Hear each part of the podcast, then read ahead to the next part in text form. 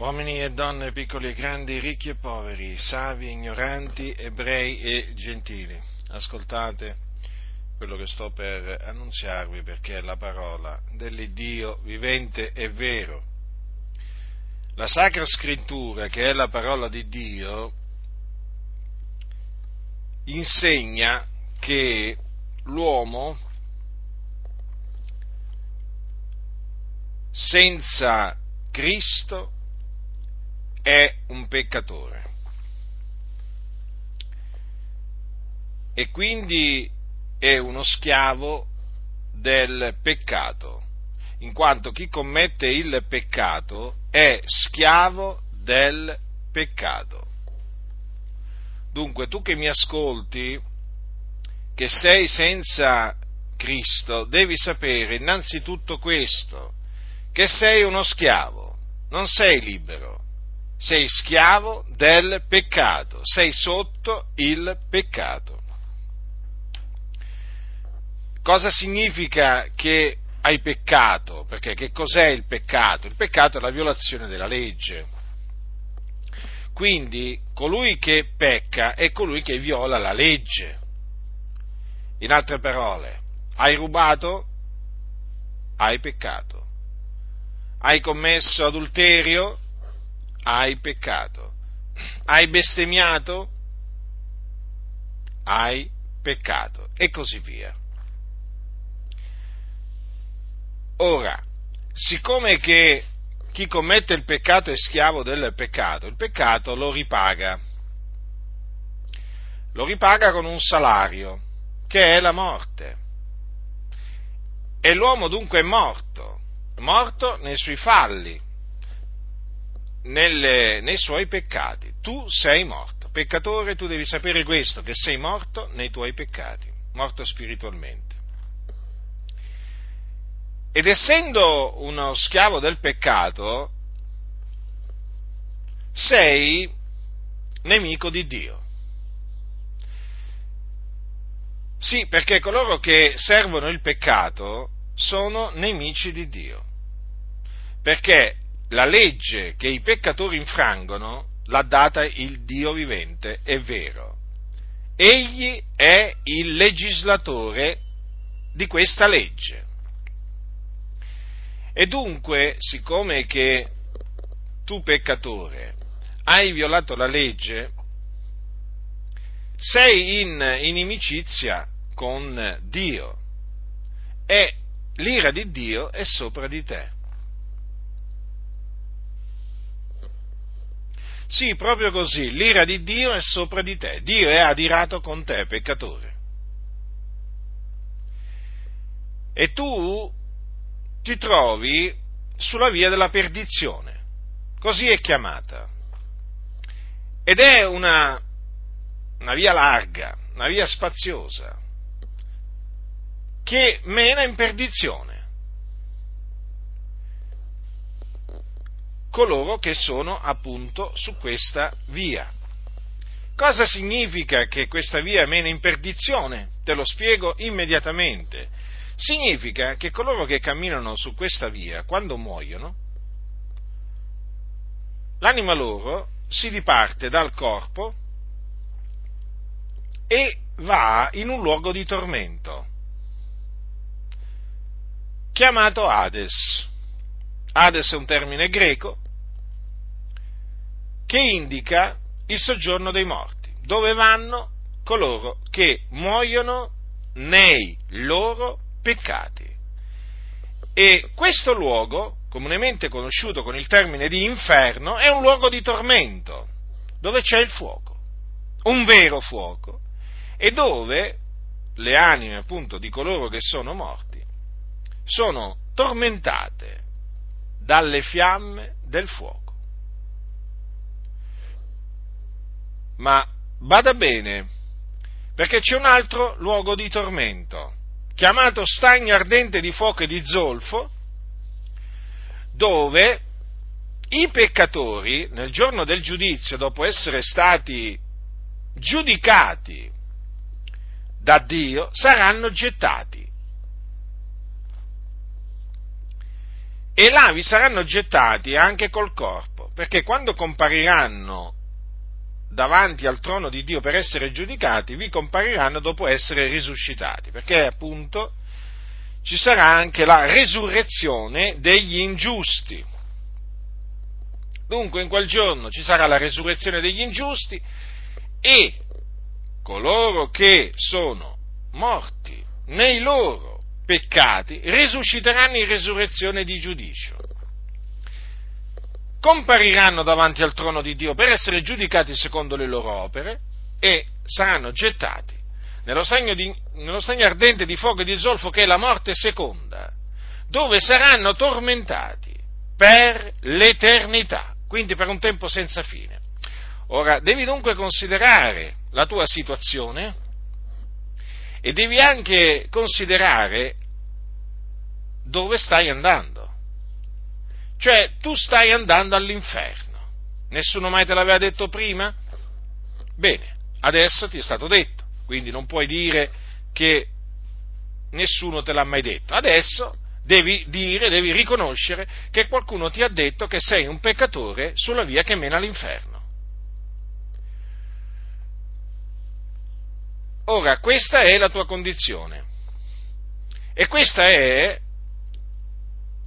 la fine a cui tu stai andando incontro, la perdizione perché sei un peccatore.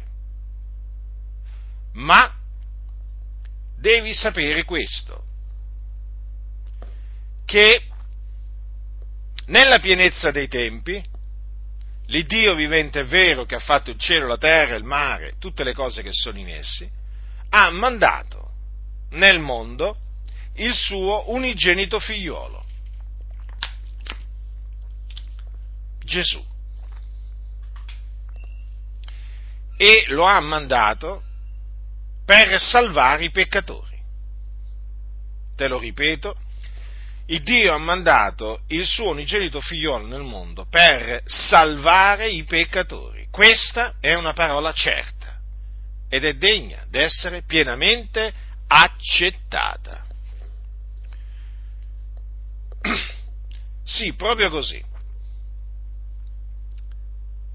colui che ha creato tutte le cose ha mandato, facendolo discendere dal cielo, il suo figliolo, Gesù, che è chiamato Cristo. Perché il figliolo di Dio è il Cristo che doveva venire nel mondo. Infatti Dio aveva preannunziato la venuta del Cristo, o meglio del suo Cristo. Il termine Cristo significa unto. Aveva preannunziato la sua venuta tramite i suoi santi profeti. E aveva preannunziato che il suo Cristo sarebbe morto per i nostri peccati. Infatti, il profeta Isaia aveva detto quanto segue. Egli è stato trafitto a motivo delle nostre trasgressioni, fiaccato a motivo delle nostre iniquità. Con queste parole il profeta Isaia parlò della morte che avrebbe patito il Cristo di Dio nella pienezza dei tempi. Ma Dio aveva preannunziato anche la resurrezione dei morti del suo Cristo. Infatti, in un salmo Davide diceva anche la mia carne riposerà in speranza, poiché tu non lascerai l'anima mia nell'Ades e non permetterai che il tuo santo vegga la corruzione. Davide, che era profeta, antivedendola, parlò della risurrezione di Cristo, dicendo che non sarebbe stato lasciato nell'Ades e che la sua carne non avrebbe veduta, veduto la corruzione. Ebbene, queste parole profetiche si sono adempiute in Gesù. Gesù dunque è il Cristo. Egli è morto per i nostri peccati, secondo le scritture, fu seppellito e risuscitò il terzo giorno, secondo le scritture. Dopo essere risuscitato, apparve ai suoi discepoli. Egli dunque si caricò, Gesù si caricò dei nostri peccati, li portò nel suo corpo sul legno della croce, perché egli fu crocifisso. Egli che era il giusto, il santo di Israele, lui che non aveva conosciuto peccato, portò i nostri peccati per espiarli mediante il suo prezioso sangue. Ecco dunque perché Gesù sparse il suo sangue affinché noi ricevessimo la remissione, la cancellazione dei nostri peccati. E il terzo giorno è risuscitato dai morti a cagione della nostra giustificazione, affinché dunque noi fossimo giustificati, resi giusti da Dio e quindi riconciliati con Dio. Questa è la buona novella che Gesù è il Cristo. È la buona novella nella quale tu, peccatore, credendo, sarai salvato. Salvato dai tuoi peccati. Sì, perché la buona novella che ti annunzio è potenza di Dio per la salvezza di ognuno che crede. Credi dunque nella buona novella che Gesù è il Cristo e sarai salvato dai tuoi peccati. I tuoi peccati ti saranno rimessi, sarai giustificato e riconciliato con Dio ed otterrai da Dio la vita eterna, che è il dono di Dio in Cristo Gesù. Dunque, tu che sei nemico di Dio nella tua mente e nelle tue opere malvagie, ravvediti, lascia i tuoi pensieri iniqui e credi, credi in colui che Dio ha mandato nel mondo per salvare i peccatori, cioè nel suo Cristo. Credi nel suo Cristo, che è Gesù, perché è Lui il Salvatore del mondo. E bada bene, ho detto il Salvatore del mondo, non uno dei Salvatori, perché in nessun altro è la salvezza, perché non v'è sotto il cielo alcun altro nome che sia stato dato agli uomini per il quale noi abbiamo ad essere salvati.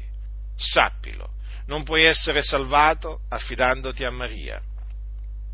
Non puoi essere salvato credendo in Maometto, non puoi essere salvato credendo in Buddha, in Zarathustra.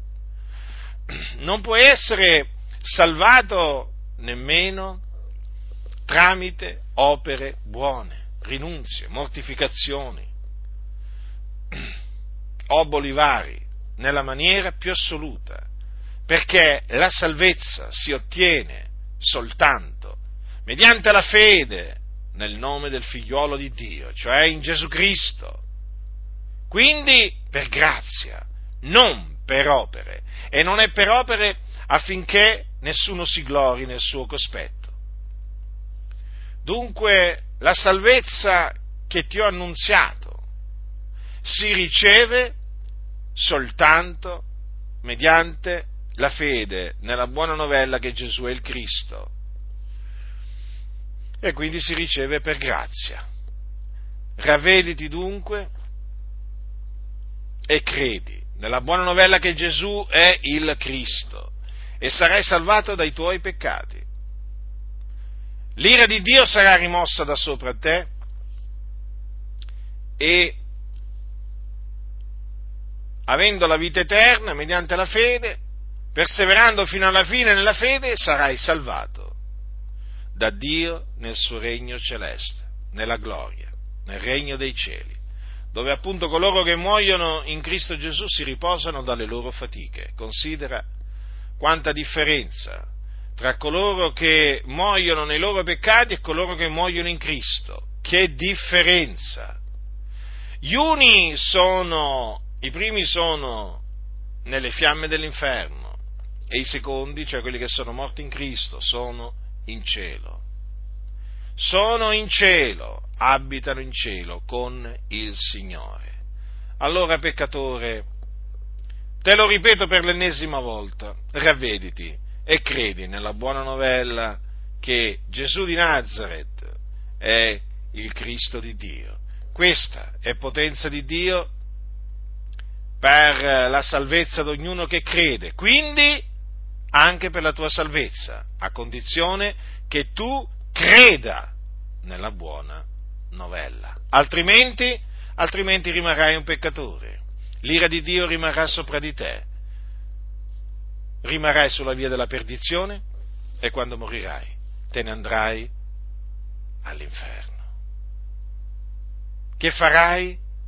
Io non lo so. Spero che tu ti ravveda e tu creda, perché il mio desiderio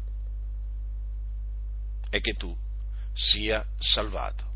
Ma la salvezza si ottiene mediante la buona novella che Gesù è il Cristo, in nessun'altra maniera. Non ti illudere, non ti illudere. La salvezza si ottiene soltanto mediante la fede nella buona novella che Gesù è il Cristo di Dio. Chi ha orecchi da udire, odd.